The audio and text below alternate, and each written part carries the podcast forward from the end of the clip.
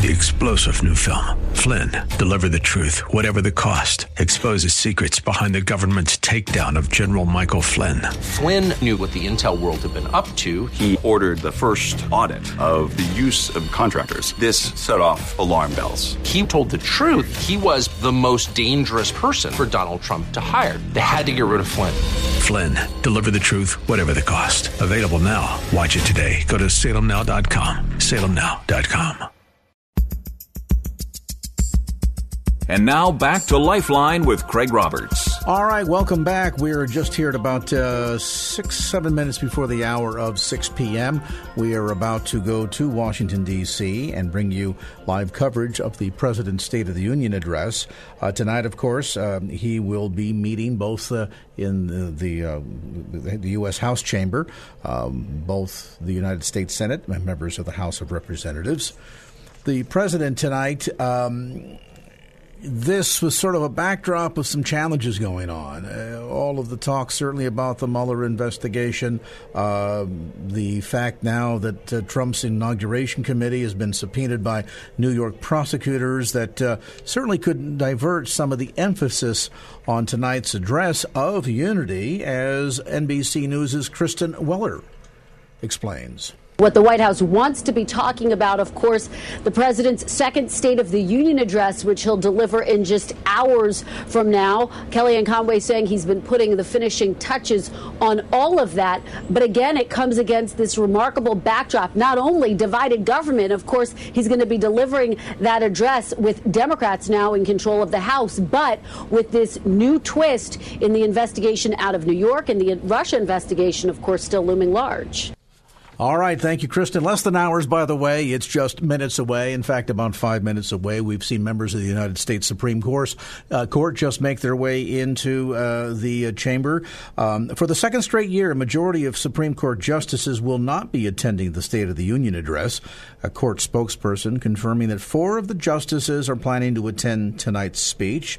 They include Chief Justice John Roberts, Associate Justices Elena Kagan, Neil Gorsuch, and Brett Kavanaugh. Gorsuch and Kavanaugh, of course, recent appointees to the High Court by President Trump. Recently, justices have expressed discomfort with the partisan nature of the annual State of the Union address.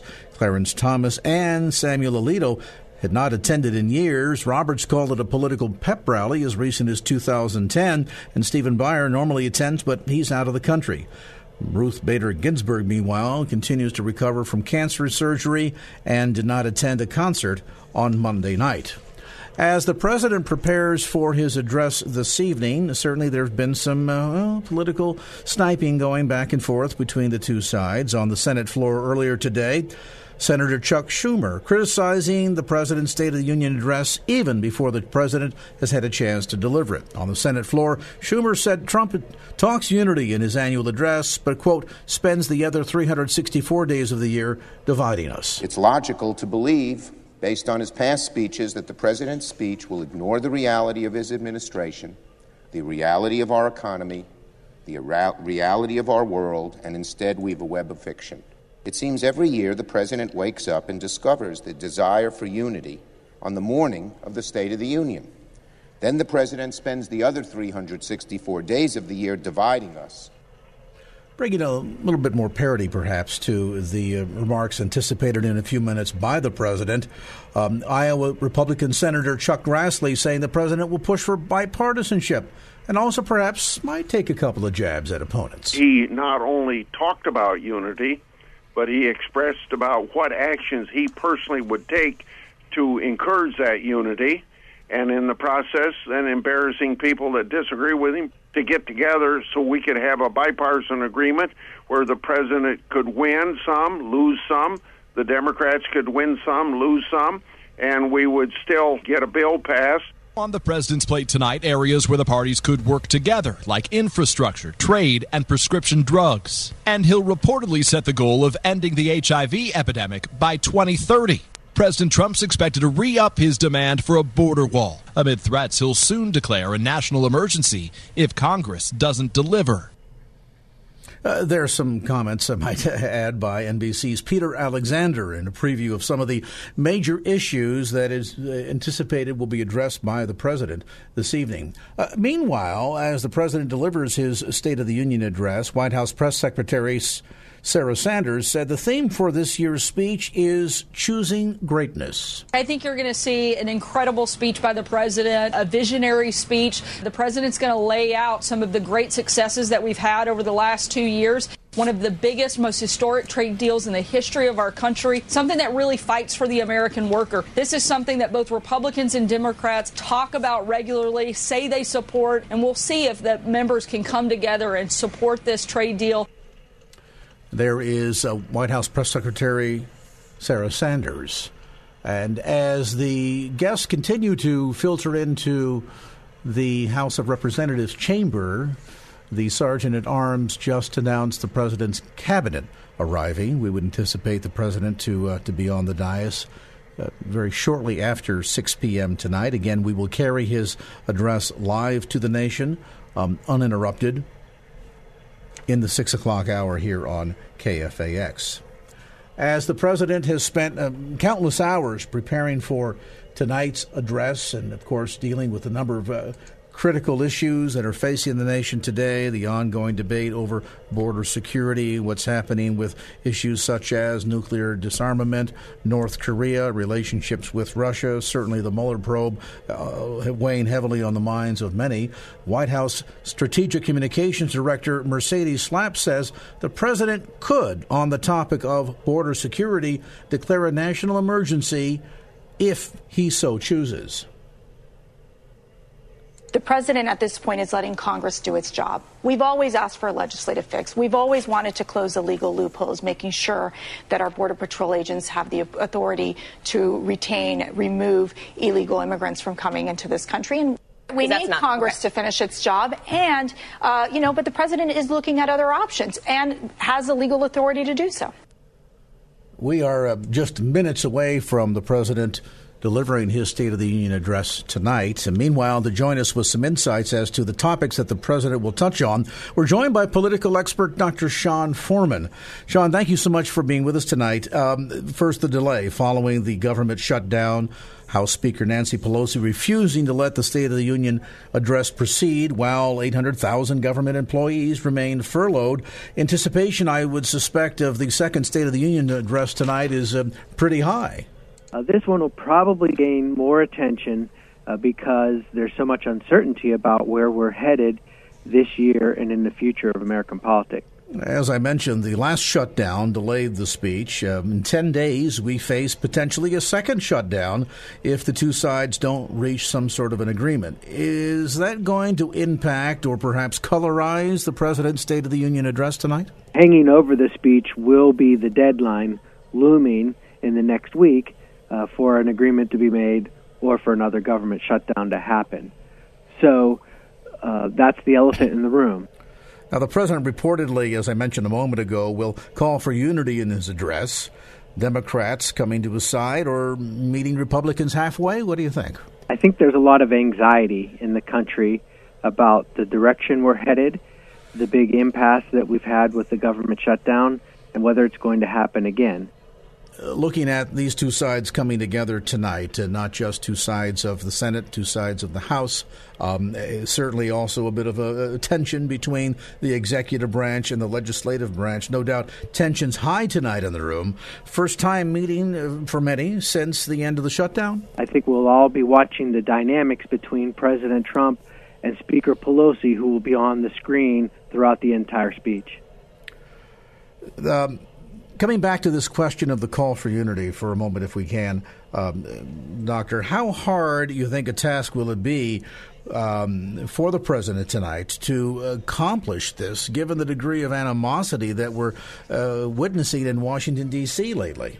Really, uh, a lot of this depends on which Donald Trump shows up and what he hopes to accomplish on uh, what direction the State of the Union will take. All right. Thank you so much. We appreciate you joining us on such last minute notice here. There is Dr. Sean Forman, uh, political pundit and political observer. Again, um, as the president prepares to uh, enter into the House chamber, we are anticipating his address tonight, the State of the Union address, to be approximately one hour long. The uh, sergeant at arms now, and think just about ready to announce the president's arrival. Let's give a listen. Madam Speaker, the President of the United States.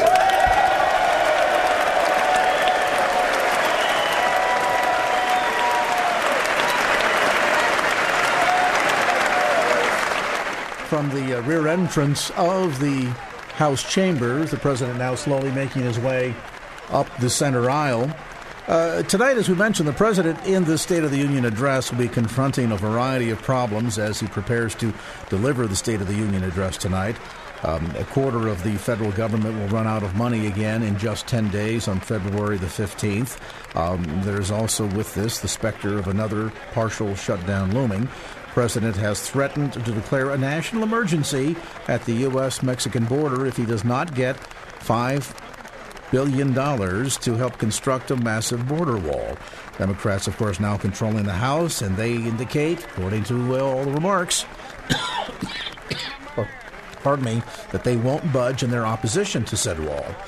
Declaration of national emergency at the border would be hugely controversial and may not get the support of some key Republicans. Meanwhile, there is speculation that Special Counsel Robert Mueller's Russia probe is winding down, and House Democrats are planning a number of investigations of the president and his administration. Tonight, of course, also the president seemingly at odds with his intelligence chiefs over threat assessments in nations such as Iran, ISIS, North Korea, and Russia.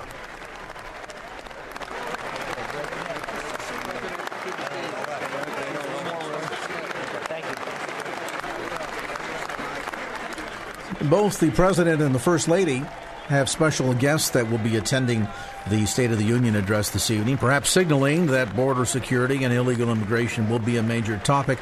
Guests include the family of a couple murdered by an illegal immigrant in Nevada last month.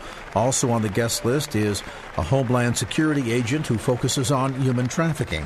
President will also be inviting Matthew Charles, a convicted drug dealer who was first pioneer prisoner rather released under the recently passed prison reform measure, the First Step Act.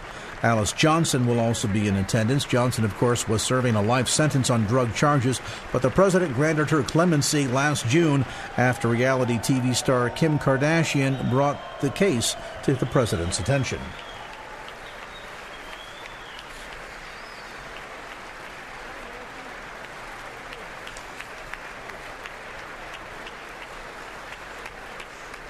All right, the president has now uh, taken the dais, and while the members of Congress continue to give the president a standing ovation and applaud, we will anticipate momentarily the president to begin his address. Again, this is uh, approximately one hour long, and we will carry it live and uninterrupted right here on KFAX. Note, by the way, that tonight, delivering the Spanish language response to the State of the Union address will be California's own Attorney General. Xavier Becerra plans to make his speech tonight from the Sacramento High School that he attended. Becerra has been one of President Trump's most major opponents on a state level. He told the New York Times recently that his office has filed some 45 lawsuits against the Trump administration. Becerra says he expects Trump to talk tonight about walls, no conclusion, uh, no collusion, and a robust economy. Becerra says he'll be ready to speak about what's really going on in America. By the way, it should be noted that the Democrat response will be delivered in English tonight by former Georgia lawmaker Stacey Abrams.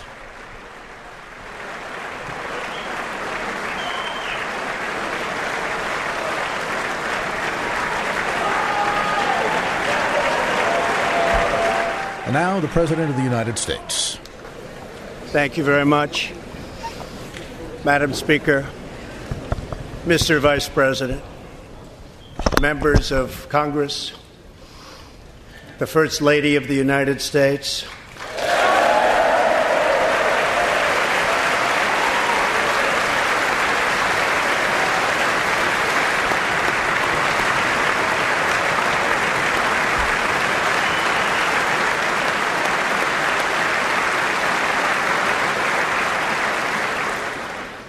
And my fellow Americans.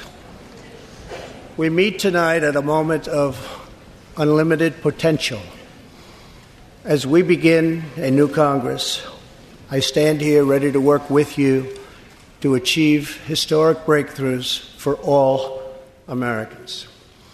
Millions of our fellow citizens are watching us now gathered in this great chamber, hoping that we will govern not as two parties, but as one nation.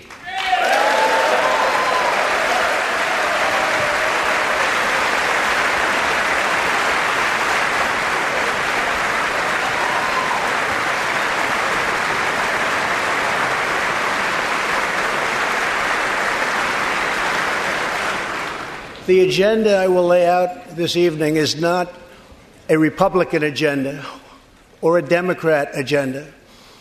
It's the agenda of the American people. Many of us have campaigned on the same core promises to defend American jobs and demand fair trade for American workers, to rebuild and revitalize our nation's infrastructure to reduce the price of health care and prescription drugs, to create an immigration system that is safe, lawful, modern, and secure, and to pursue a foreign policy that puts America's interest first. There is a new opportunity in American politics if only we have the courage together to seize it.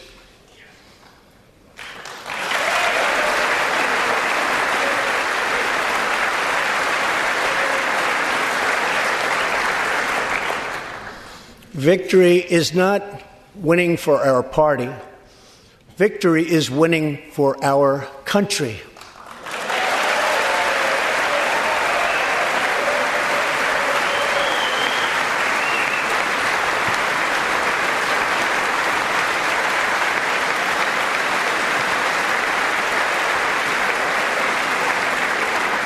This year, America will recognize two important anniversaries that show us the majesty of America's mission and the power of American pride. In June, we mark 75 years since the start of what General Dwight D. Eisenhower called the Great Crusade, the Allied liberation of Europe in World War II.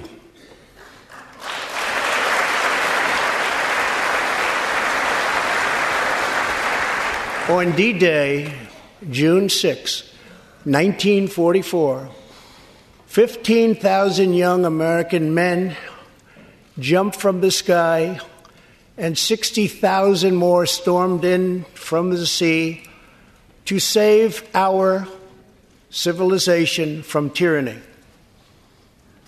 Here with us tonight are three of those incredible heroes. Private First Class Joseph Reilly, Staff Sergeant Irving Locker, and Sergeant Herman Zeitchik. Please.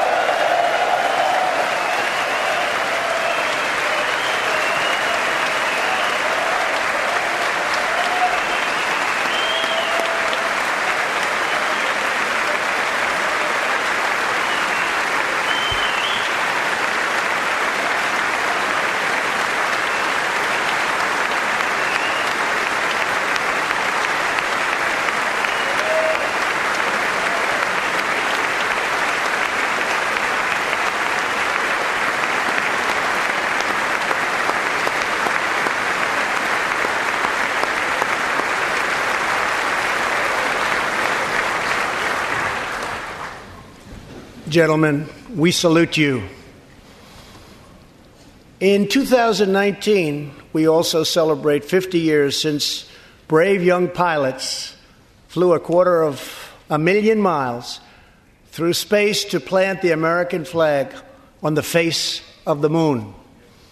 Half a century later, we are joined by one of the Apollo 11 astronauts who planted that flag Buzz Aldrin.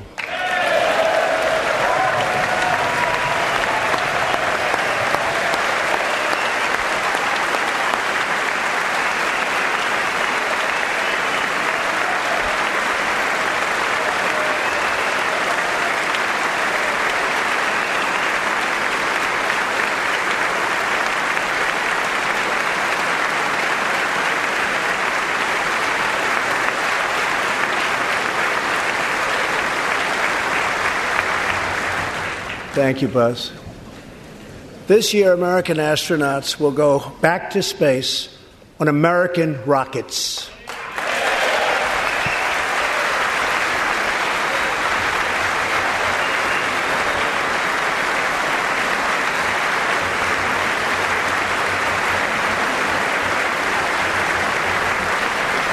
In the 20th century, America saved freedom, transformed science, redefined the middle class, and when you get down to it, there's nothing anywhere in the world that can compete with America.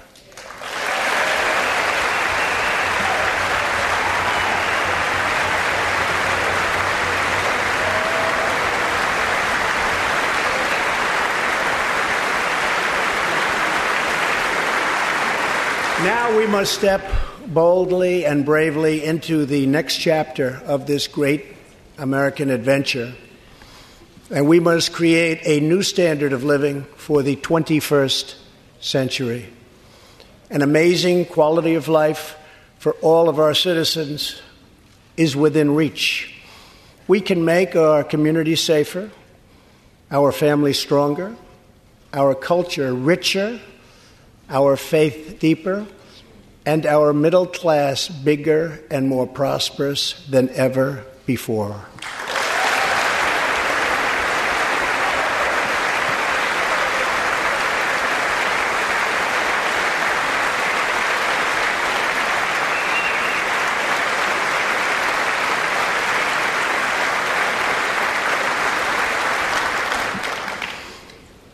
But we must reject the politics of revenge resistance, and retribution, and embrace the boundless potential of cooperation, compromise, and the common good.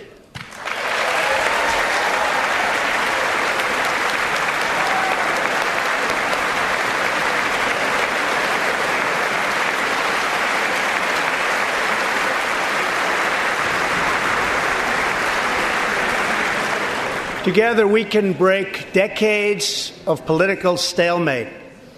We can bridge old divisions, heal old wounds, build new coalitions, forge new solutions, and unlock the extraordinary promise of America's future. The decision is ours to make. We must choose between greatness or gridlock, results or resistance vision or vengeance, incredible progress or pointless destruction. Tonight, I ask you to choose greatness.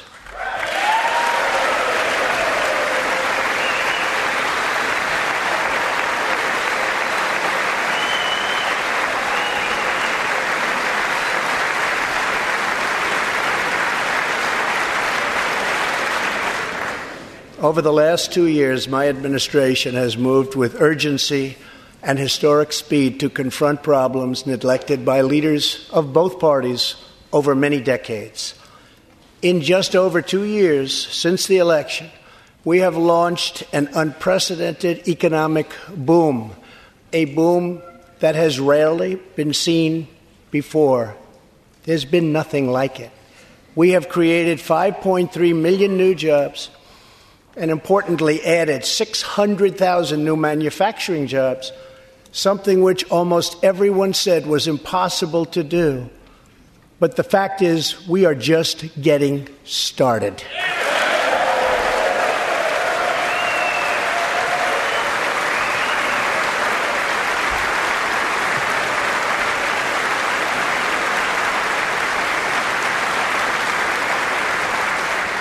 Wages are rising at the fastest pace in decades and growing for blue collar workers who I promised to fight for. They're growing faster than anyone else thought possible. Nearly 5 million Americans have been lifted off food stamps.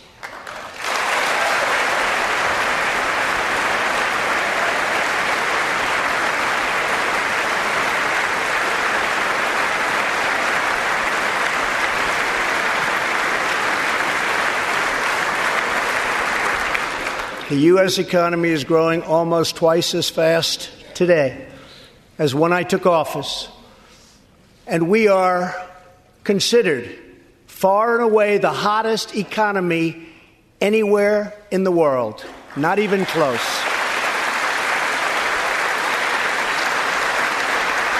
Unemployment has reached the lowest rate in over half a century.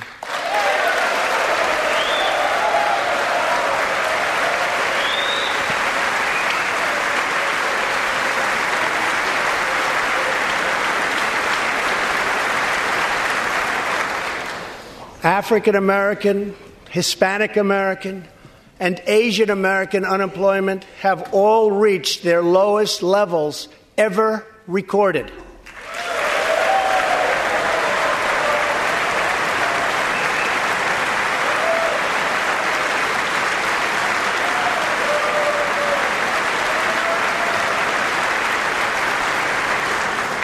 Unemployment for Americans with disabilities has also reached an all time low.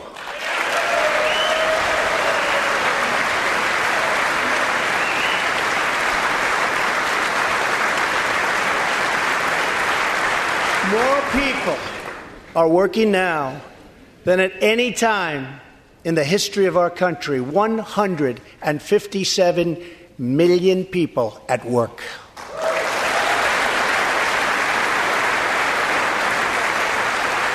We passed a massive tax cut for working families and doubled the child tax credit.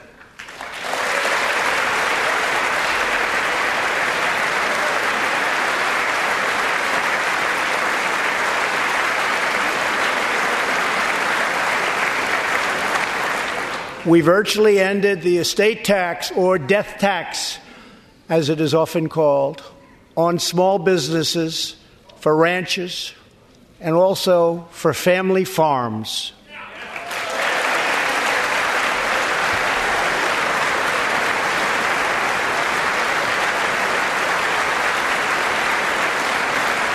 We eliminated the very unpopular Obamacare individual mandate penalty.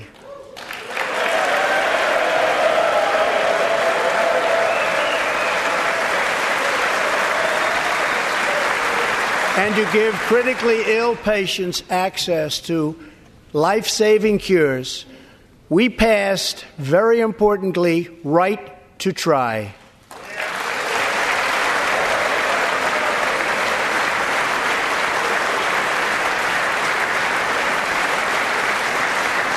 My administration has cut more regulations in a short period of time than any other administration during its entire tenure.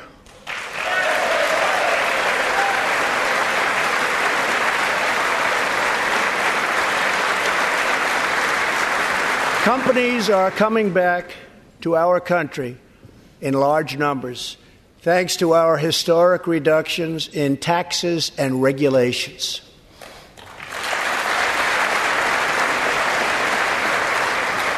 And we have unleashed a revolution in American energy.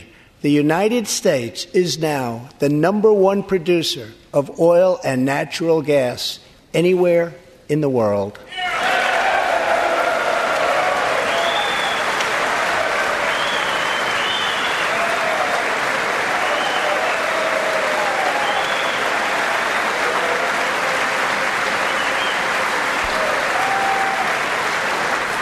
And now, for the first time in 65 years, we are a net exporter of energy.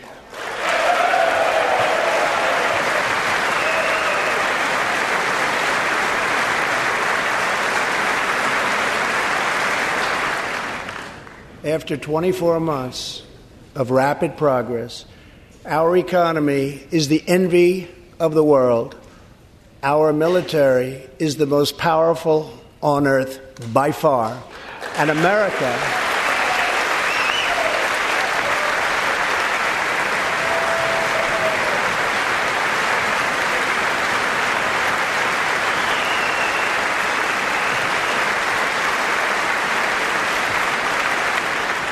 America is again winning each and every day.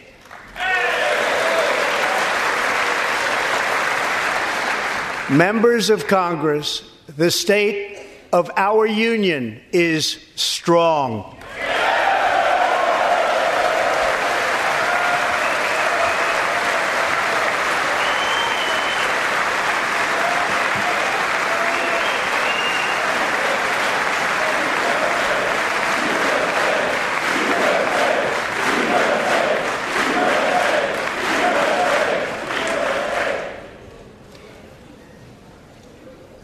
That sounds so good. our country is vibrant and our economy is thriving like never before. On Friday, it was announced that we added another 304,000 jobs last month alone, almost double the number expected.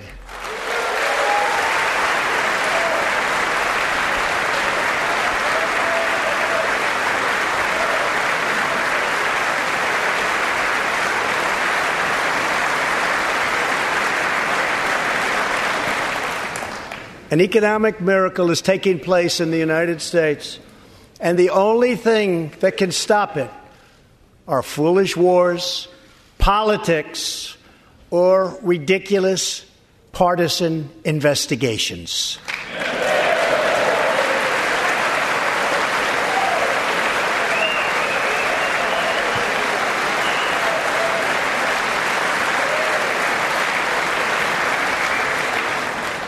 If there is going to be peace and legislation, there cannot be war and investigation. It just doesn't work that way. We must be united at home to defeat our adversaries abroad. This new era of cooperation can start with finally confirming the more than 300 highly qualified nominees who are still stuck in the Senate, in some cases, years and years waiting. Not right.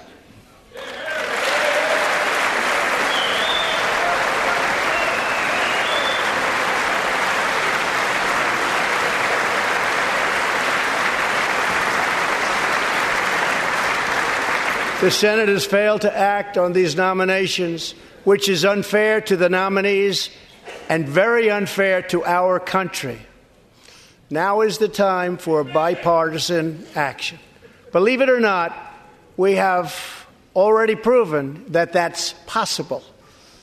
In the last Congress, both parties came together to pass unprecedented legislation to confront the opioid crisis, a sweeping new farm bill, historic VA reforms, and after four decades of rejection, we passed VA accountability so that we can finally terminate those who mistreat our wonderful veterans.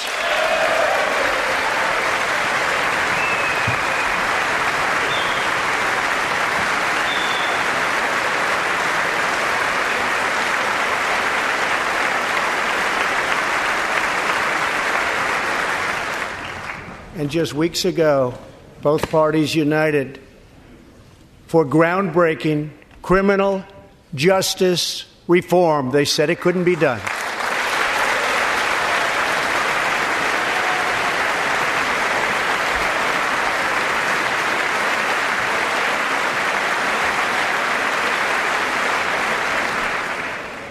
Last year, I heard through friends the story of Alice Johnson. I was deeply moved. In 1997, Alice was sentenced to life in prison as a first time nonviolent drug offender. Over the next 22 years, she became a prison minister, inspiring others to choose a better path she had a big impact on that prison population and far beyond. Alice's story underscores the disparities and unfairness that can exist in criminal sentencing and the need to remedy this total injustice. She served almost that 22 years and had expected to be in prison for the remainder of her life. In June, I commuted Alice's sentence. When I saw Alice's beautiful family greet her at the prison gates, hugging and kissing and crying and laughing, I knew I did something right.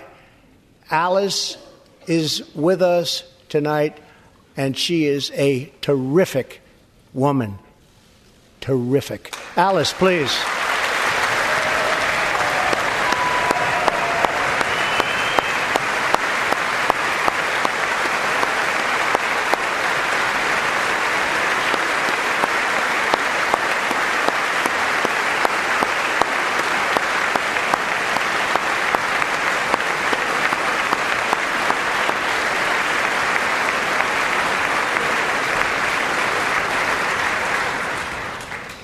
Alice, thank you for reminding us that we always have the power to shape our own destiny. Thank you very much, Alice. Thank you very much.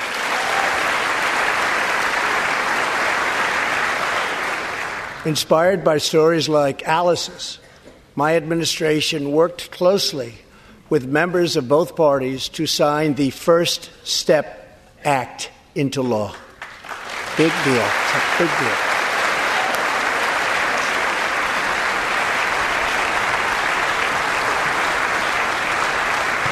This legislation reformed sentencing laws that have wrongly and disproportionately harmed the African American community. The First Step Act gives nonviolent offenders the chance to re enter society as productive, law abiding citizens. Now, states across the country are following our lead. America is a nation that believes in redemption we are also joined tonight by Matthew Charles from Tennessee. In 1996, at the age of 30, Matthew was sentenced to 35 years for selling drugs and related offenses.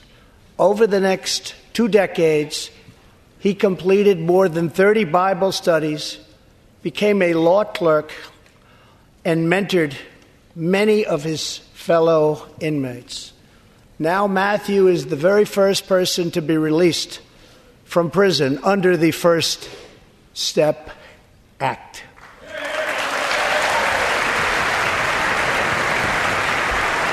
Matthew, please.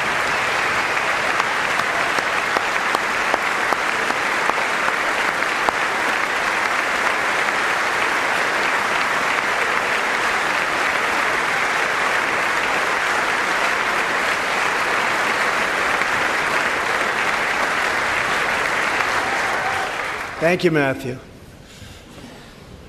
Welcome home.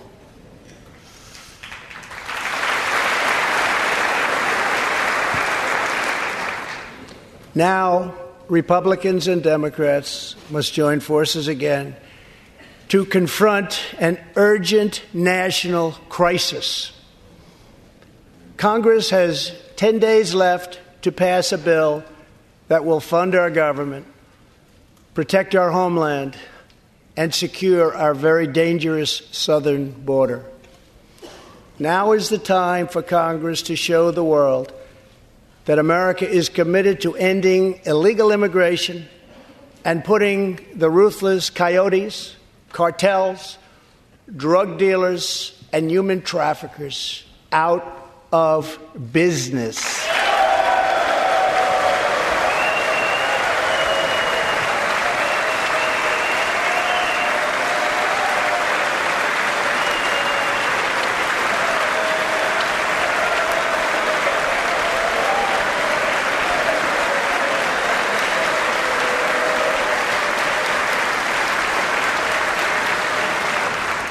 As we speak, large organized caravans are on the march to the United States.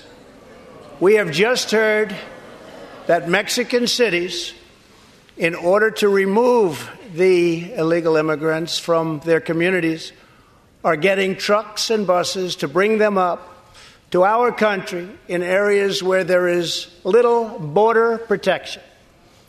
I have ordered another 3,750 troops to our southern border to prepare for this tremendous onslaught. This is a moral issue. The lawless state of our southern border is a threat to the safety, security, and financial well being of all America. We have a moral duty to create an immigration system that protects the lives and jobs of our citizens.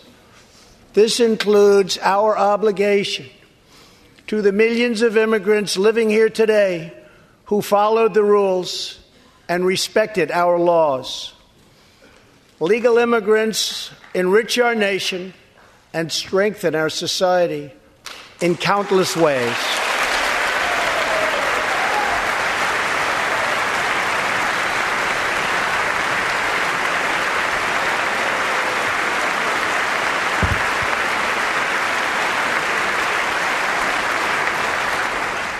I want people to come into our country in the largest numbers ever, but they have to come in legally.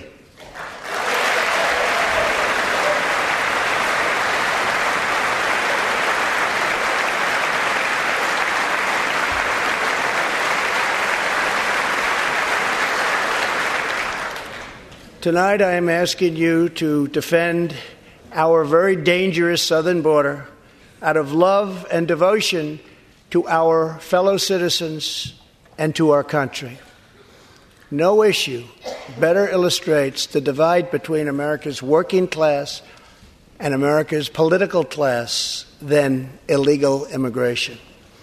Wealthy politicians and donors push for open borders while living their lives behind walls and gates and guards.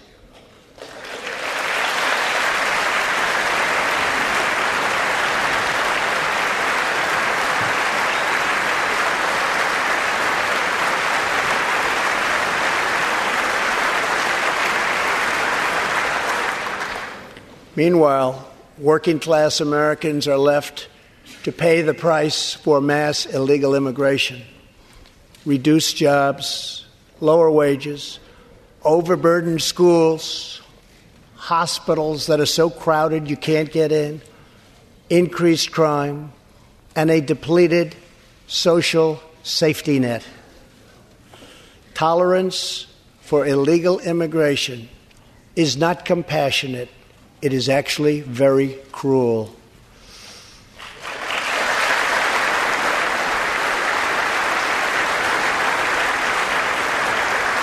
One in three women is sexually assaulted on the long journey north. Smugglers use migrant children as human pawns to exploit our laws and gain access to our country. Human traffickers and sex traffickers take advantage of the wide open areas between our ports of entry to smuggle thousands of young girls and women into the United States and to sell them into prostitution and modern day slavery. Tens of thousands of innocent Americans are killed by lethal drugs that cross our border and flood into our cities, including meth, heroin, cocaine, and fentanyl.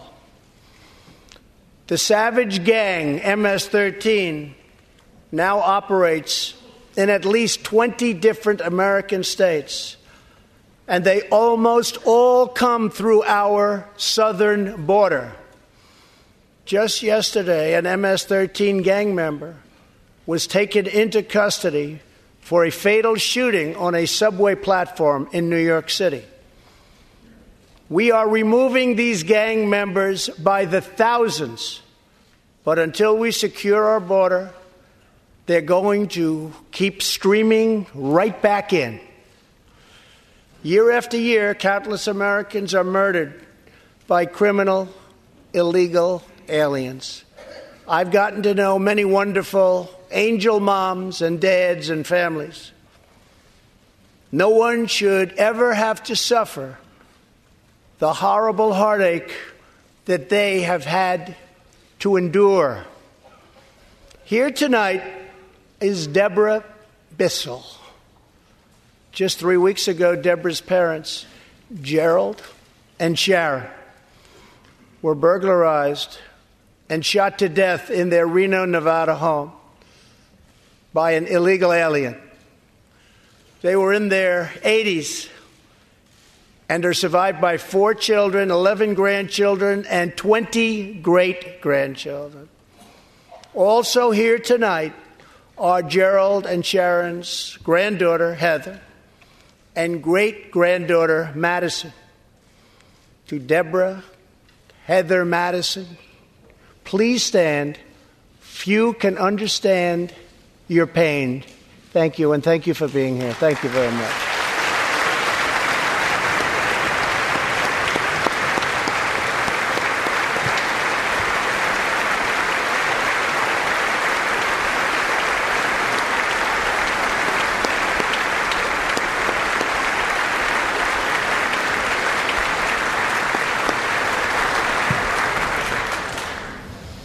I will never forget, and I will fight for the memory of Gerald and Sharon that it should never happen again. Not one more American life should be lost because our nation failed to control its very dangerous border. In the last two years, our brave ICE officers made 266,000 arrests of criminal aliens, including those charged or convicted of nearly 100,000 assaults, 30,000 sex crimes, and 4,000 killings or murders. We are joined tonight by one of those law enforcement heroes, ICE Special Agent Elvin Hernandez. When Elvin.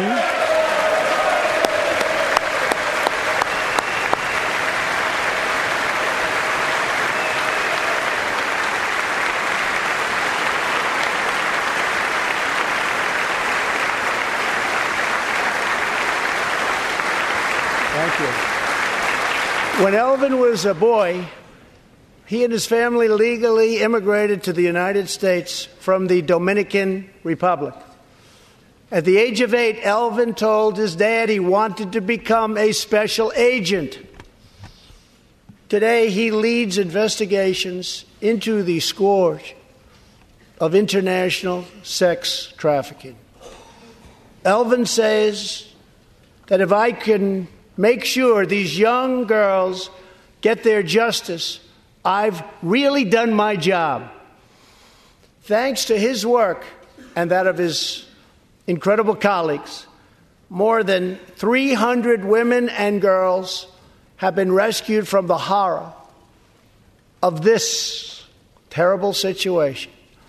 And more than 1,500 sadistic traffickers have been put behind bars.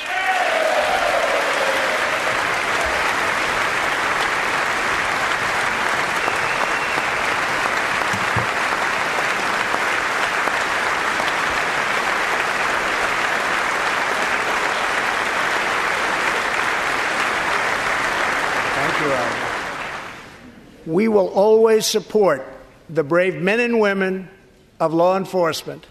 And I pledge to you tonight that I will never abolish our heroes from ICE. Thank you.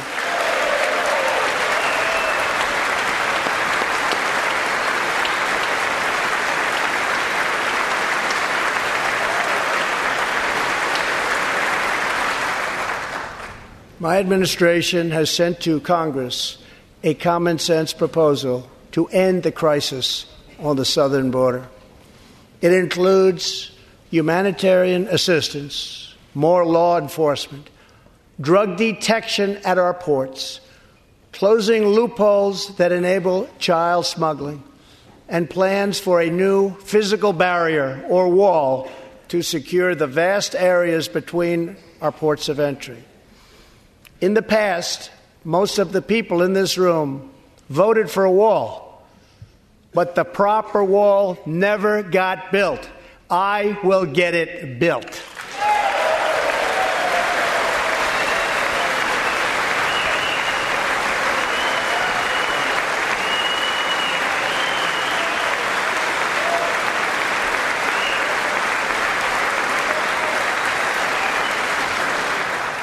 This is a smart, strategic, see through steel barrier, not just a simple concrete wall.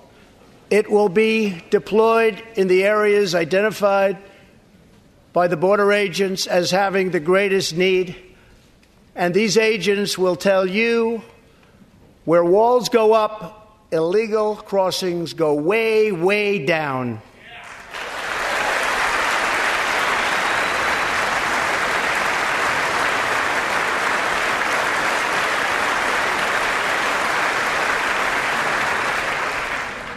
San Diego used to have the most illegal border crossings in our country. In response, a strong security wall was put in place. This powerful barrier almost completely ended illegal crossings. The border city of El Paso, Texas, used to have extremely high rates of violent crime, one of the highest in the entire country and considered one of our nation's most dangerous cities. Now, immediately upon its building, with a powerful barrier in place, El Paso is one of the safest cities in our country. Simply put, walls work and walls save lives.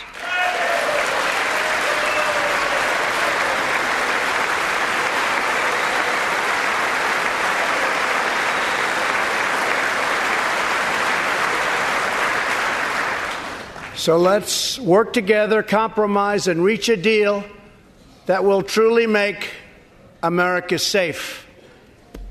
As we work to defend our people's safety, we must also ensure our economic resurgence continues at a rapid pace.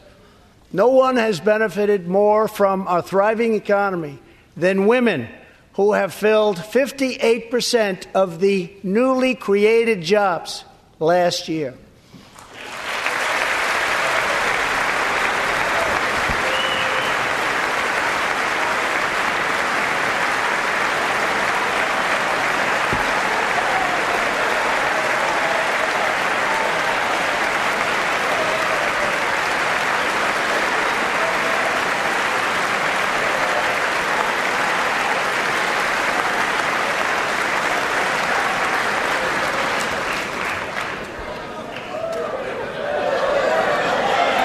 You weren't supposed to do that. Thank you very much.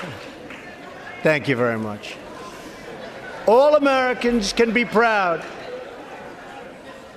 that we have more women in the workforce than ever before.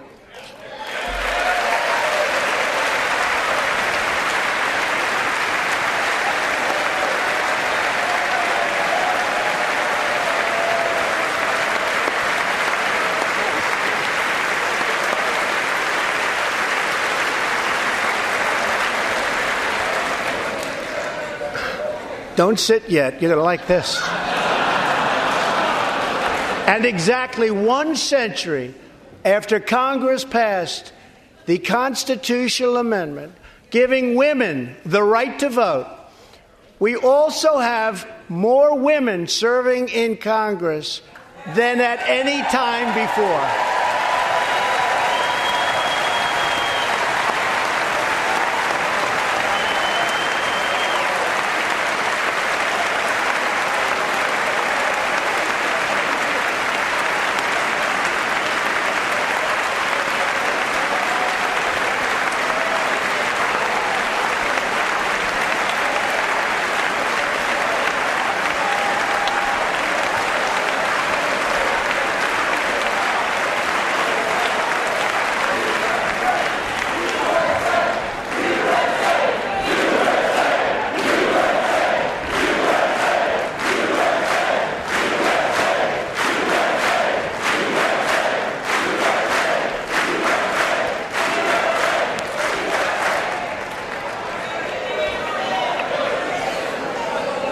That's great.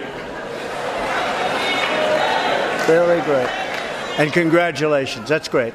As part of our commitment to improving opportunity for women everywhere, this Thursday, we are launching the first ever government wide initiative focused on economic empowerment for women in developing countries. To build on. Thank you. To build on our incredible economic success, one priority is paramount reversing decades of calamitous trade policies. So bad. We are now making it clear to China that after years of targeting our industries and stealing our intellectual property, the theft of American jobs and wealth has come to an end.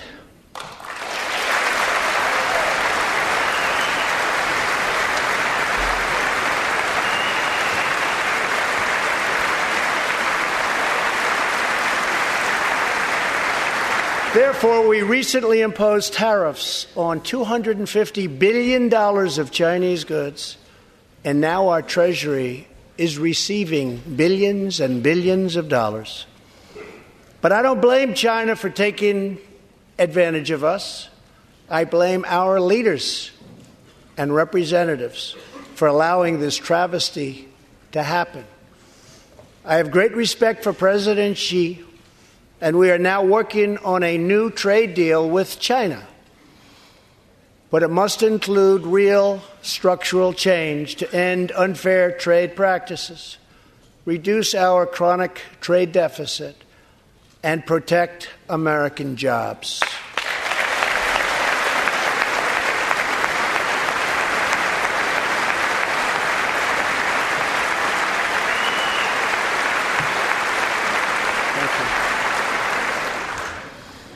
Another historic trade blunder was the catastrophe known as NAFTA. I have met the men and women of Michigan, Ohio, Pennsylvania, Indiana, New Hampshire, and many other states whose dreams were shattered by the signing of NAFTA. For years, politicians promised them they would renegotiate for a better deal but no one ever tried until now. Our new U.S. Mexico Canada agreement, the USMCA, will replace NAFTA and deliver for American workers like they haven't had delivered to for a long time. I hope you can pass the USMCA into law so that we can bring back our manufacturing jobs in even greater numbers expand American agriculture, protect intellectual property, and ensure that more cars are proudly stamped with our four beautiful words Made in the USA.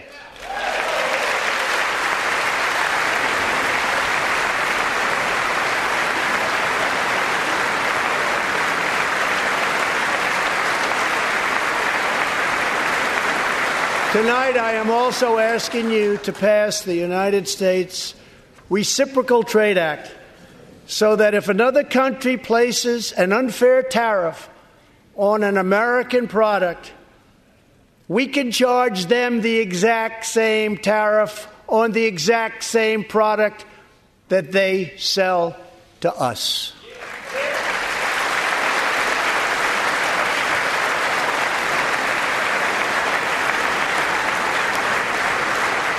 Both parties should be able to unite for a great rebuilding of America's crumbling infrastructure.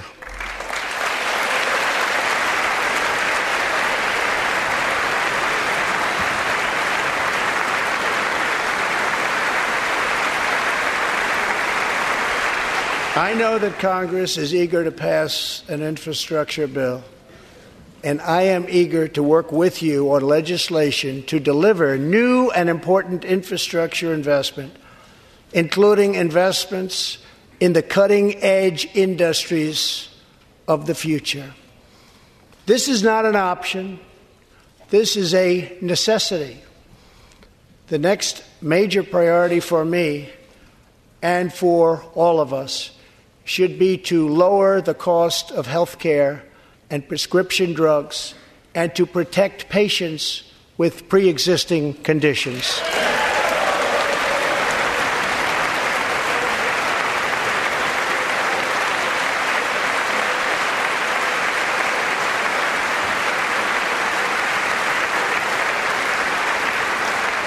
Already, as a result of my administration's efforts in 2018, drug prices experienced their single largest decline in 46 years.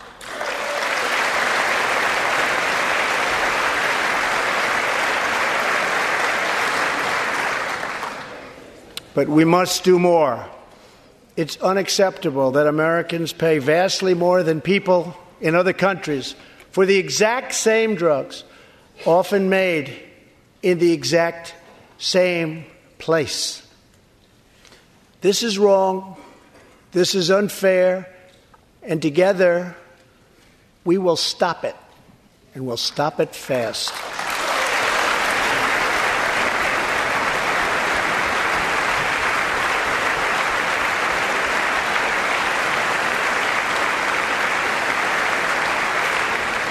I am asking Congress to pass legislation that finally takes on the problem of global freeloading and delivers fairness and price transparency for American patients. Finally.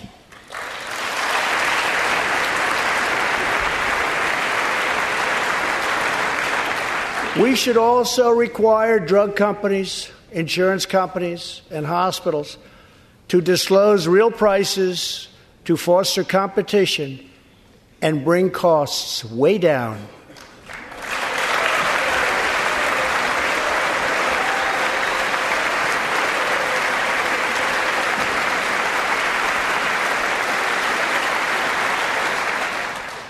No force in history has done more to advance the human condition than American freedom in recent years,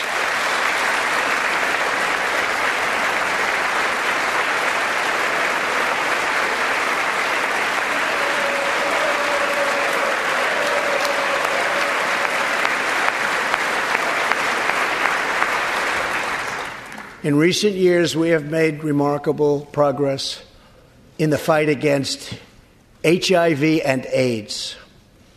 Scientific breakthroughs have brought a once distant dream within reach. My budget will ask Democrats and Republicans to make the needed commitment to eliminate the HIV epidemic in the United States within 10 years. We have made incredible strides. Incredible. You've been listening to live coverage of the presidential State of the Union address from Washington, D.C.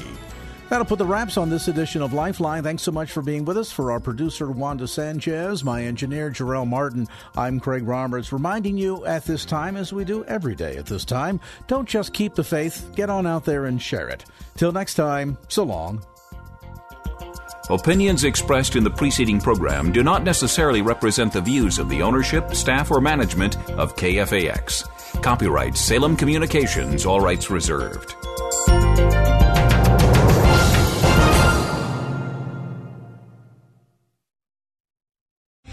Three star general Michael J. Flynn, head of the Pentagon Intelligence Agency, knew all the government's dirty secrets. He was one of the most respected generals in the military. Flynn knew what the intel world had been up to, he understood its funding. He ordered the first audit of the use of contractors. This set off alarm bells. The explosive new documentary, Flynn, Deliver the Truth, Whatever the Cost, and covers the facts behind this scandal. Flynn told the truth. He was the most dangerous person for Donald Trump to hire. I find out the worst enemy that I'm going to face in my life is right here in America. They took my assessment and they wanted me to change it. And I was like, I'm not changing it. They had to get rid of Flynn.